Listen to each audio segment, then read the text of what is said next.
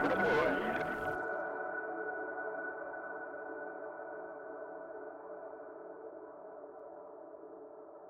Hello, and welcome to Assigned Scientist at Bachelor's. I'm Charles, and I'm an entomologist. And I'm Tessa, and I'm an astrobiologist. And today it's just the two of us to talk about the first two episodes of the classic alien teen drama Roswell.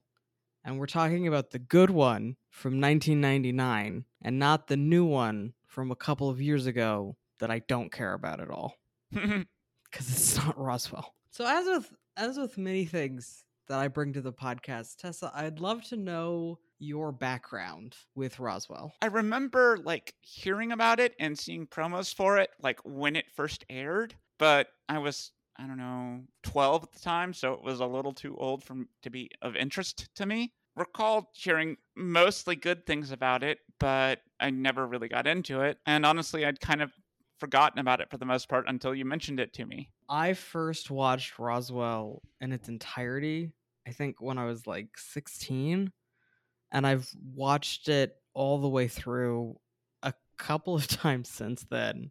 I'm very attached to it. Intellectually, I know that it's an extremely corny show, but also I just there's this certain quality of relatively low budget sci-fi from the 90s and early 2000s that we're just never going to get was back. surprisingly charming, I will say. it's charming. It's very charming. Max is really annoying, but we'll get into it. Yeah, I, I I noticed that. I was like, okay, maybe it's just because I'm a lesbian, but I am not seeing the appeal of this dude at all. I'm very gay, and I I wouldn't I would not. I'd go out with a woman before I went out with Max. He really bums me out. yeah, I guess. Uh, yeah, I okay. So to to set up sort of the premise of the show, there are a bunch of teens who live in Roswell, New Mexico, which of course is one of the classic alien sites and sort of American extraterrestrial lore because of you know the Roswell crash site. The perspective character of the show primarily is Liz Parker, who is a big nerd. She's very academic. She's very science minded, and she's played by Shiri Appleby. And she works as a waitress in her family's diner along with her best friend Maria. And they are both humans. And there ends up being a shooting over some financial transaction in the diner. And Liz gets shot. But surprise, Max, who is sort of a, a classic broody, silent boy, is an alien and has magical alien powers. And I don't know, dissolves the bullet and heals her wound. And then uh, a bunch of stuff happens after that. So how did how did it treat you? How'd you like it? um, yeah, And I like will said- say before you before you answer, if it's a negative evaluation, I'm never talking to you again. No, I enjoyed it. You know, like I said, it's very charming. It's very earnest. And, you know, there's certain aesthetic about these 90s teens dramas, too, that, you know, they really, there's sort of a, a innocence to them. And I was also, you know, there were a lot of little things that surprised me. You know, for example, I was not expecting this, but the fashion in the show, at least the parts that I paid attention to in particular, has aged kind of well. Well, I, I think it's also the cyclicality of trends, right? True, This is very true. exactly the time that like hip Gen Zers are drawing on now. Oh, that's a good point. Because, like, you know, crop tops apparently are really in right now, and there are a lot Right. of crop tops in the show. So, Well, also my knowledge of what Gen Zers think is hip and which Gen Zers are hip comes exclusively from TikTok. So I may or may not be on the money on that one. I mean, I, I think that's true for most Gen Zers as well. are there any actual science fictional ideas in the episodes that you thought were interesting, creative, or insightful? The one thing that I found interesting was that one of their powers was explicitly because there's three aliens. There's Max, there's Isabel, and there's Michael. Yeah, and just to as a you know to put it in, very classic archetypes. Max, he's silent, he's broody, he's broad shoulders, he's hot. Question mark. The show wants you to think he is. and then there's Isabel, who is played by Katherine Heigl, and she's supposed to be like the hot, cool girl. And then there's Michael, who is very, very classically the troubled bad boy who has an abusive foster dad. And I'm not being joking about the idea of having an abusive foster dad cuz that sucks. But there is no there's not a single scrap of nuance in that portrayal. It is not a subtle show. no. Admittedly, that's part of the charm. Yeah, yeah, yeah.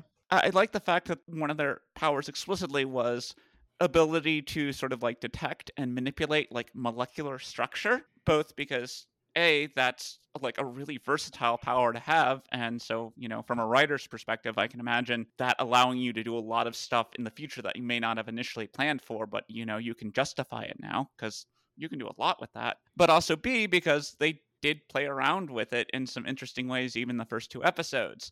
I mean you know there's the useful things like that's how it uh, Max healed Liz after she got shot, and they can also use it to break into buildings by basically melting the locks temporarily. You know, I, I did like that. You know, that was pretty clever, I think. And it's not really, we don't usually see supernatural or superhuman abilities like contextualized in the sense of I'm playing around with something's molecular structure.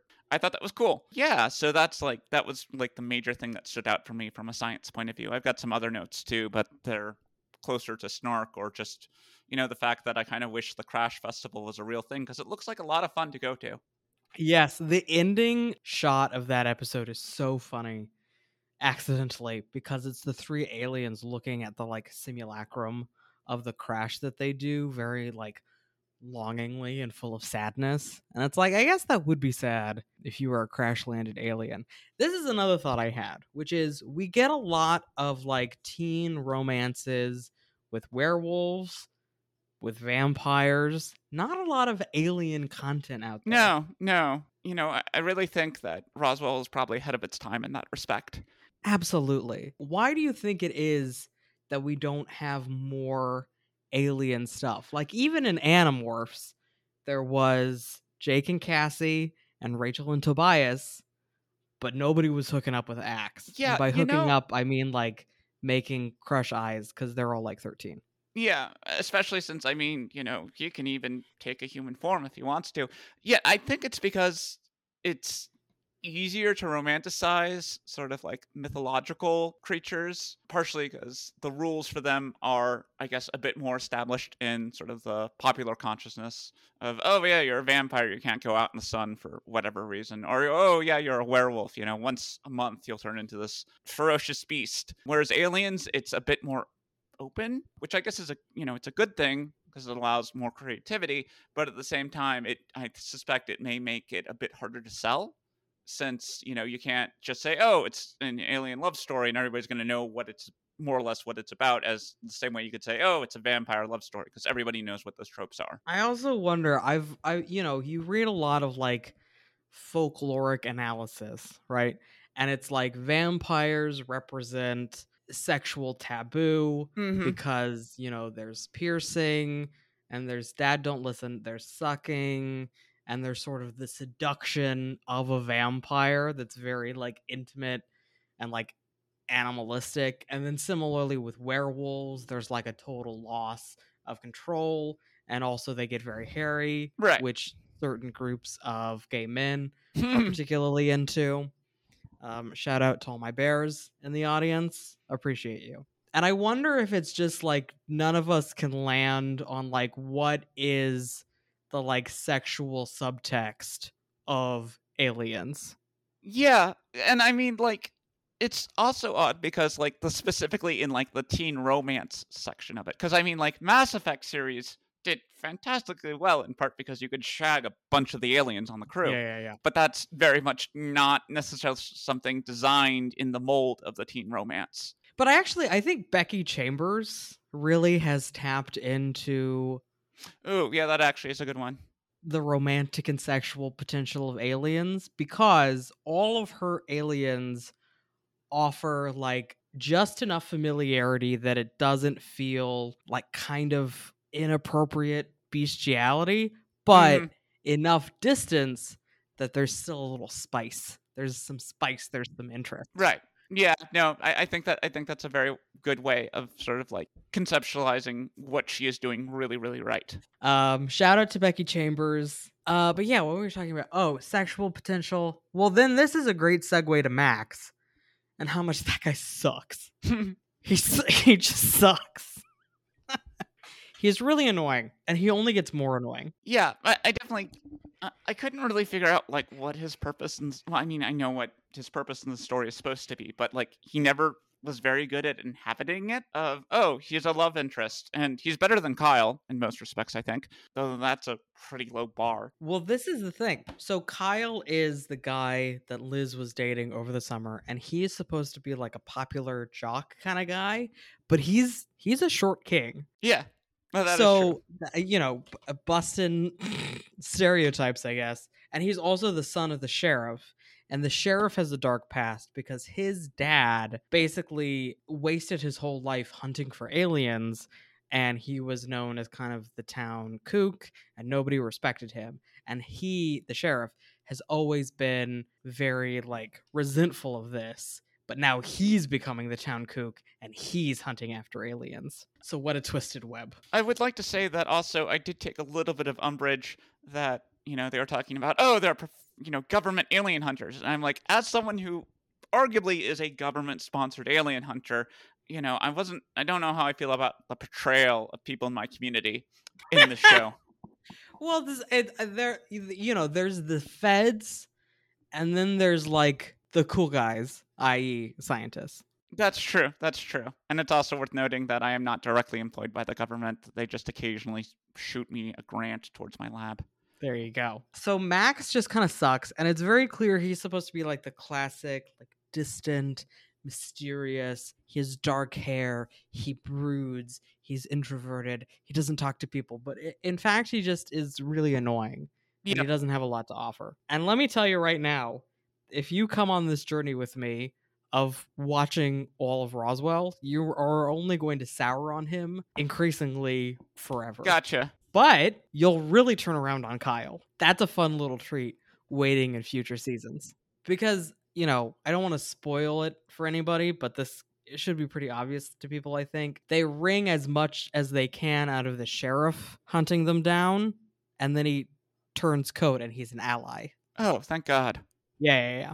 They don't keep that going for three seasons. But yeah, I would say in general, on a scale of one to ten, one being you didn't even try, 10 being great, love it. How would you rate your general feeling in like the establishment of alien lore in Roswell? I'd probably put it as a six or a seven, mostly because they have have left themselves so much room to you know kind of explore and you know have reasonable justifications for why the aliens are the way that they are. I did find it a little odd that apparently their saliva has a lot of cells in it, which is not true for humans, but I'm just going to assume that's Also, it's possible that he took it and he I wasn't I don't I wasn't watching that closely. But you know, sometimes when you're biting on a pencil, you do kind of rub it on the inside oh, your ah, that's true. That's true. Yeah, yeah, So he could have just been gross. yeah. I'll give him the benefit of the doubt then. Yeah, yeah.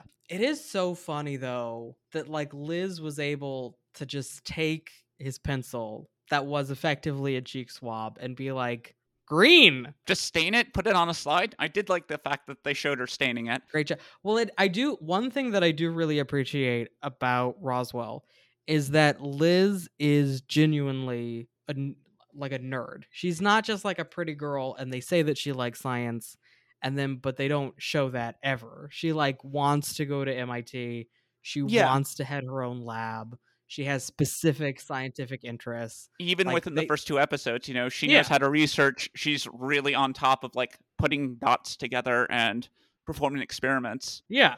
Which also just gives even more to like, why are you wasting your time on this trip?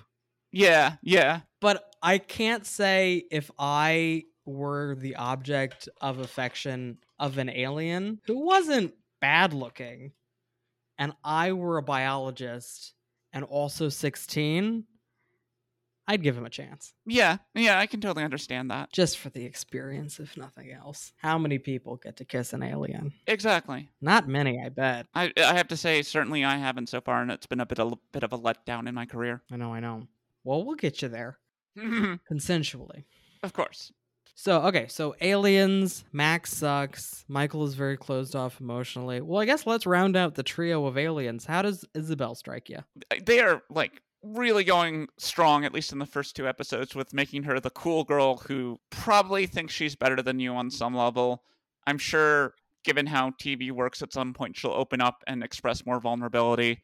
She's also, ironically, probably the most aggressive of the three, at least in terms of like, you know, as soon as she even slightly suspects that their cover's been blown, she wants out. They really like built her up as being, you know, the aggressive, tough girl, cool girl, female character, I think.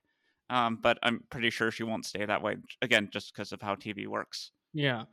You're not wrong. And she does also get a love interest, and you can probably guess exactly who it is because there were only six main characters. Yep. But that actually turns out to be a pretty nice relationship, such as it is. Although I don't want to get too deep into spoilers because I want you to experience it for real. But let's just say some sad stuff happens Mm. at some point. Gosh, I love aliens. Well, here's another thing. If you were in Liz's position, how do you think you would process that information? Honestly, I would be probably less frightened and more just intensely curious. Hmm. I want to know everything I can about this. I'll keep it secret because, you know, I don't want anything bad to happen to you. But, uh, you know, tell me everything you can. Because, you know, when's the next opportunity you're going to have to talk about someone from presumably a completely different lineage of life? Well, I, I I will say how much of a burden like do you think you would be satisfied with the pieces of evidence that Liz is presented with? Because from where I'm standing, the idea that one of my classmates who is a very physically mature, closed off boy who I think is cute, clearly, is an alien from real outer space and not just any old alien but specifically one of the aliens from the crash that fuels my town's entire tourism industry i think i would fi- i would find that a hard pill to swallow Yeah. And the other thing is, like, I got shot and then I was healed. First off, how do I even know it was him? And I, I have to admit, I'm also a little puzzled that she doesn't, and maybe they do this later, that she doesn't, like, demonstrate more signs of trauma from, you know, getting shot and also possibly dying. i well i'll say that we see the effects in a way eventually but the getting shot truly is just a conceit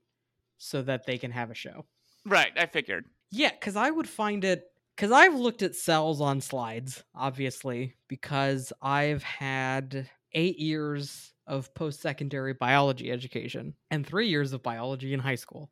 I've looked at a couple of cells, and I don't know that I am so confident in my own microbiological abilities that I could look at one slide and decide, yeah, this guy's an alien. Yeah, yeah. I mean, there would have to be something really weird about them, and even then, because uh, otherwise, I'd be like, "Huh, that's weird. I he must have like gotten a different type of cell on his pencil or whatever." Um, because like I don't have the shape and configuration of every cell in the body memorized. Certainly didn't in sixteen. Certainly not. Well, and it's also just like these because this is what's interesting to me. Like taking this real seriously. Like today, if we found somebody whose cells were weird and just like complete because this is because this is because this is the thing, right? Is that most biological imaging is ultimately pretty fuzzy and kind of inconclusive, and you have to know what you're looking for Right. and even like astronomical imaging, right? We've talked to a lot of people who are basically looking to find patterns in spots of light. Right. That could be anything, and it isn't, but it, you know, to an untrained or subtrained eye, it looks like nothing. Right. Exactly. So there's that. And then also just like I I find it so wild to think about of just like or like finding some finding an organism that had DNA that was recognizably DNA but sequences that didn't match anything.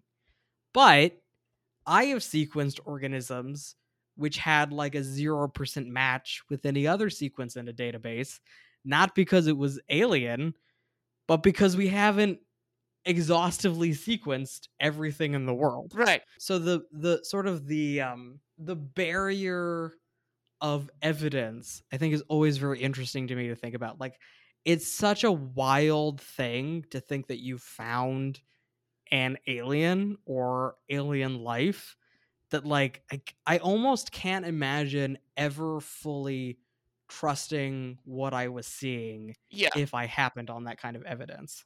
like even when you know he demonstrates that he can play around with molecular structure i'm like you know what uh, does that necessarily mean you're an alien though and uh, for that matter something that wasn't entirely clear to me is how do they how do they know that they're aliens i mean yes they emerged out of these pods in 1989 and wandered into the desert but they don't seem to have any memory of who or what they were beforehand so uh, how would they make the jump that they were also aliens That's what the that's what they should have done in the reboot slash revival. I can't remember where we're drawing the distinction between it's a these two concepts. reimagining a apparently reimagining. That's what they should have done. Not that they're actually aliens, but that there's some weird scientist doing genetic engineering who planted human children that he engineered in pods, and then they thought they were aliens. Right, exactly.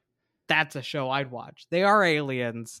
Uh, we do learn, but You know, I mean, I figured you make a compelling point. because, like, yeah, you know, they talk about oh the crash. I'm like, how would you know anything about the crash? You literally said you weren't born yet.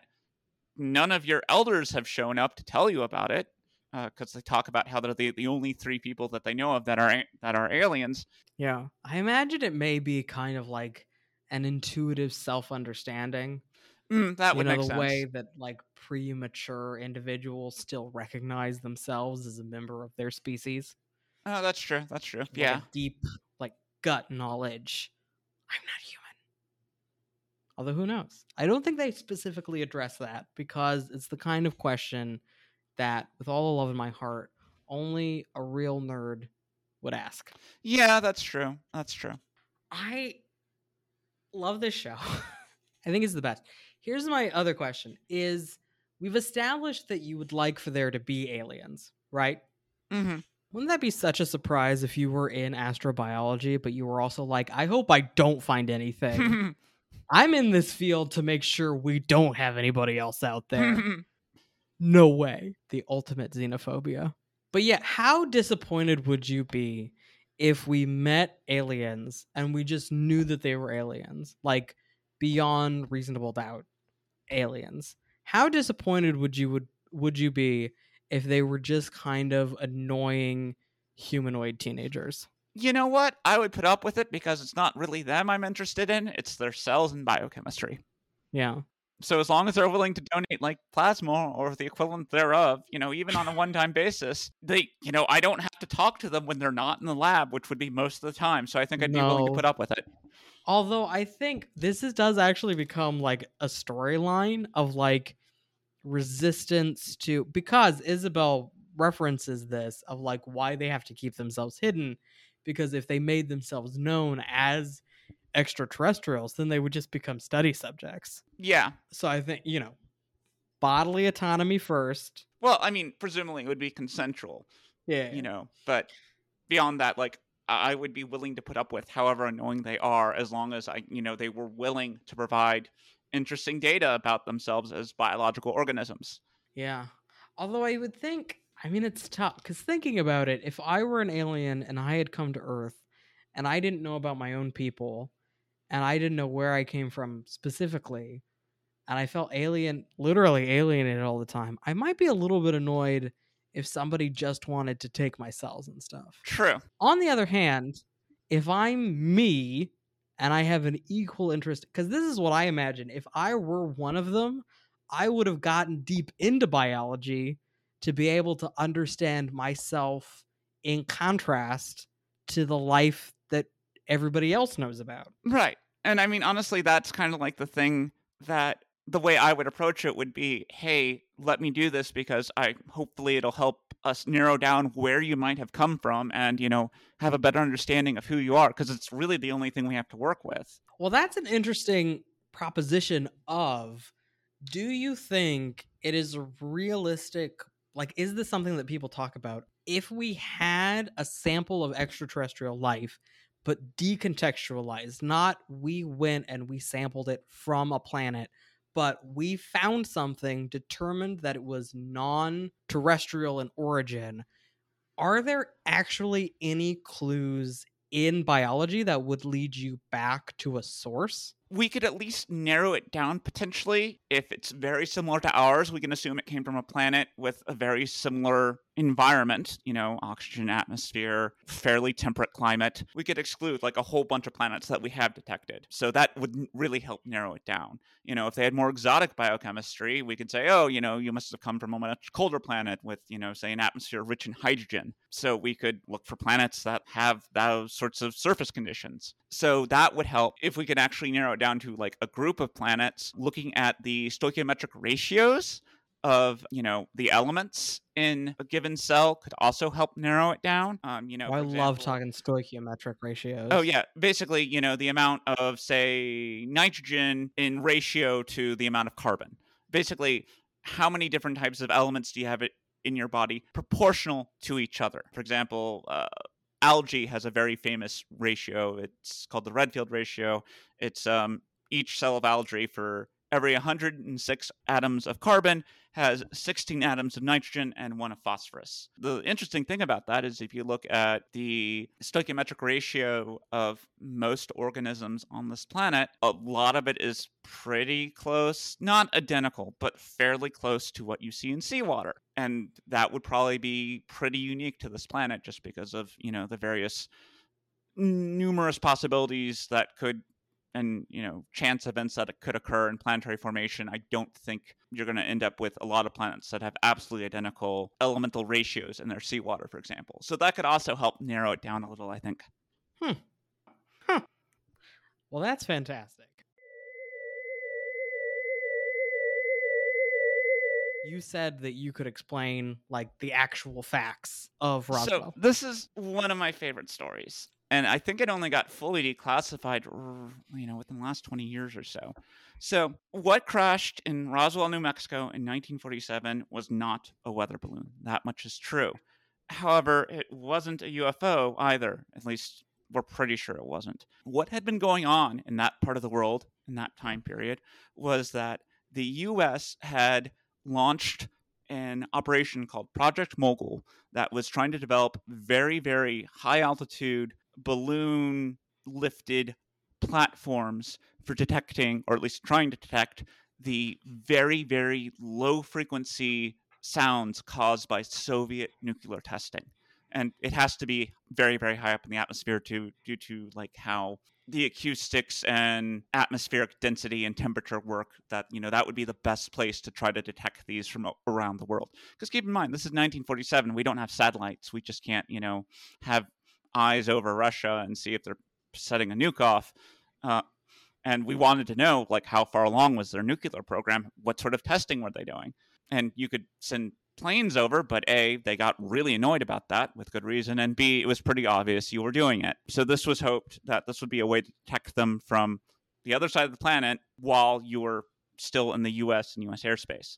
Now, for obvious reasons, this involved a lot of, at the time, very technically advanced equipment, and it was also deeply classified because we didn't want the Russians to know we were trying to do it.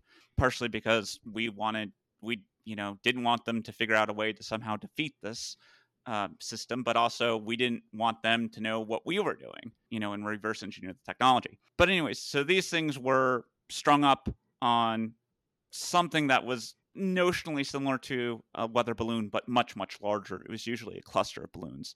And it was this very sophisticated platform of a lot of very sensitive audio detectors. Again, you know, this is 1947. It's mostly, you know, vacuum tubes, but it's still very sophisticated for the time period. And they were launched out of the Southwest because, you know, the weather just at that time of year was pretty clear and you're not going to get them your balloon system that you've spent a lot of time and money developing knocked down by storms. One of them still crashed in Roswell anyway. And obviously, the farmer who found it was like, what the heck is this? Because again, this is very advanced technology. You know, I think the balloons were mylar, which was not a common material at the time. And so he told the military, um, and it was very obvious that it wasn't a weather balloon because even back then people had seen weather balloons and you know their payloads are usually very small relatively speaking this thing was big and bulky and the government force got in and freaked out and was like oh no you you know obviously we can't let the soviets know about this so um, we're just going to say it was a weather balloon and everybody's like duh this is obviously not a weather balloon what if it's a ufo and the government was like yeah, sure, let's go with that. It was a UFO. It was essentially, you know, accidental sort of counter espionage campaign to sort of distort and dissemble what actually happened there. That, you know, they would rather the Soviets think that a UFO crashed and that we have pieces of it than have them actually put two and two together and be like, oh, they were trying to detect our nuclear tests. So that's actually what happened and why the government was so hush hush about it and why they've been so willing to like let people just believe, oh, it was a UFO. I mean, technically anything it can be a UFO. True. If you don't know what it is. Um, but yeah, that's the story of what actually happened at Roswell. Huh. I mean, it's a little bit underwhelming, but anything is underwhelming if the other option is aliens. Yes, this is true. I think if if we did encounter aliens, I would freak out and I would also be very excited. Yeah, I mean, I think those are appropriate responses. I think I would also freak out. I think more than anything, and this kind of reflects poorly on me as a person, um, but I'm owning it. I've been in therapy for a decade. I know my weaknesses. I think I would have a lot of like research focused FOMO of like, ah, I'm just over here working on taxonomy and there are aliens? Aliens we'd have would open up a whole new world of taxonomy. I mean, unfortunately, I've thought about this a lot, but ultimately, my answer to the question of how to integrate extraterrestrial life into our taxonomic system is that they would just be new domains. Yeah. On the other hand, it would give you an amazing outgroup for doing any sort of phylogeny experiments. You're not wrong you're not wrong. I would love because it is a very like not quite ship of Theseus, but kind of collection of morphological traits of Theseus of like what if we found something that based on diagnostic criteria would just exactly be an insect. But of course it can't be an insect if it's from Mars. Right. Because it has no shared evolutionary history. That's actually like a really interesting thought experiment because also, you know, with convergent evolution being what it is, you know, it's not out of the question that you get something that would look very similar despite having absolutely no shared ancestry whatsoever. Yeah. And then it's a very like emotional quandary because if what I love is insects, but we have an extraterrestrial organism that could on first sight be an insect, but it technically cannot be one because of no shared evolutionary history. Do I also love this alien as much as I love insects? Or is it a new kind of love? Hmm. This is what keeps me up at night when I'm not thinking about more immediate disasters that are keeping me up at night. Hmm, fair enough. There's a lot of room in my brain to be worried about a whole spectrum of problems. And actually, I've started, I added at some point a, a, new question to our list of questions that I don't think we've gotten your answer to on record.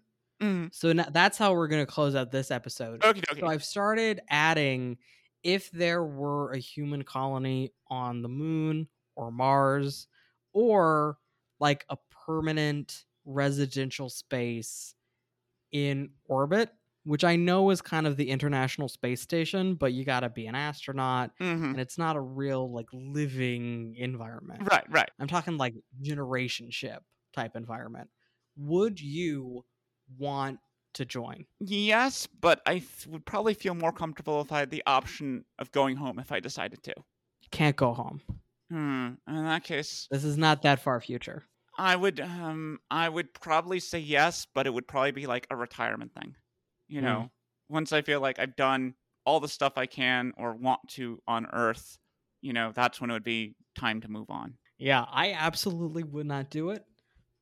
I don't want to live in space. There was something I was talking to my best friend Tanya, shout out Tanya, about one ridiculous thing that Elon Musk said or whatever, or just like the general billionaire obsession with forming colonies off of Earth, which is obviously problematic. A because come on, B because it, it it's a very fatalistic like, well, we've messed up this one, let's move on, and it's Right, like exactly. It, it's come on. not a great way to approach it. Yeah, and then it's also like, do you Mars is never going to be more hospitable to me than Earth, where I live my Earth life and breathe Earth air in my organic body evolved to live on Earth. Exactly. It's a very hostile environment. So, shout out to Earth. Got some of my favorite stuff here insects, cats, poutine. It's a great place to live. I will also say regarding like the whole like, you know, Elon Musk, let's go colonize another planet is that, you know, again, because it's such a hostile environment, it always kind of surprises me that these are the people who think they will, you know, take to the stars because a capitalist economy which is predicated on just continuous growth, which ours currently is, is a really bad idea on a planet. You know, eventually It's you run out of resources, you wreck the environment. It is a fantastically terrible bad idea on like a space habitat that is, you know, orders of magnitude smaller. Well, and it's also not to advocate for murder, which I want to be clear I'm not doing. But if you're a billionaire who has no real practical skills to offer and who has this mindset of I am fundamentally more important than other people, do you really think you're going to get 6 months into a Mars colony where people are feeling the grief of abandoning their home planet and the stress of a new environment and all of the weird stuff that space inevitably will do to your body and mind and they're not just gonna Yeah, that's uh, that's actually a really good point. You know, you're going to be first out the airlock if it ever comes down to it. they're not gonna keep somebody around who's not going to take their turn cleaning out the toilets Exactly. And I, you know, I think that's something also they haven't really recognized. You know, I am personally in favor all the way of like human space exploration, but it's mostly in the context of well, exploration. You know, finding out what's there, being scouts, etc. yeah well i mean to circle back to becky chambers who i'm a big fan of shout out becky pretty sure she's gay she has a wife so oh, great Oh, yeah. job Yep, she's some flavor of queer. Yeah, yeah, yeah. I really liked the sort of world building of to be taught if fortunate and the idea of we're sending people out into space only to explore and to enrich our knowledge, but not to build colonies. Great. Well, if people want to find me online, I am on Twitter at cockroach arls. I am online on Twitter at Spacermace, S P A C E R M A S E, and also I have a website, tessafisher.com. You can find the podcast on Twitter at ASABpod or at our website, asabpodcast.com, where we post transcripts and show notes for every episode. And if you like the podcast, please tell your friends about it or other people who are looking for podcasts. That's supposedly the number one way that podcasts grow. And until next time, keep on sciencing.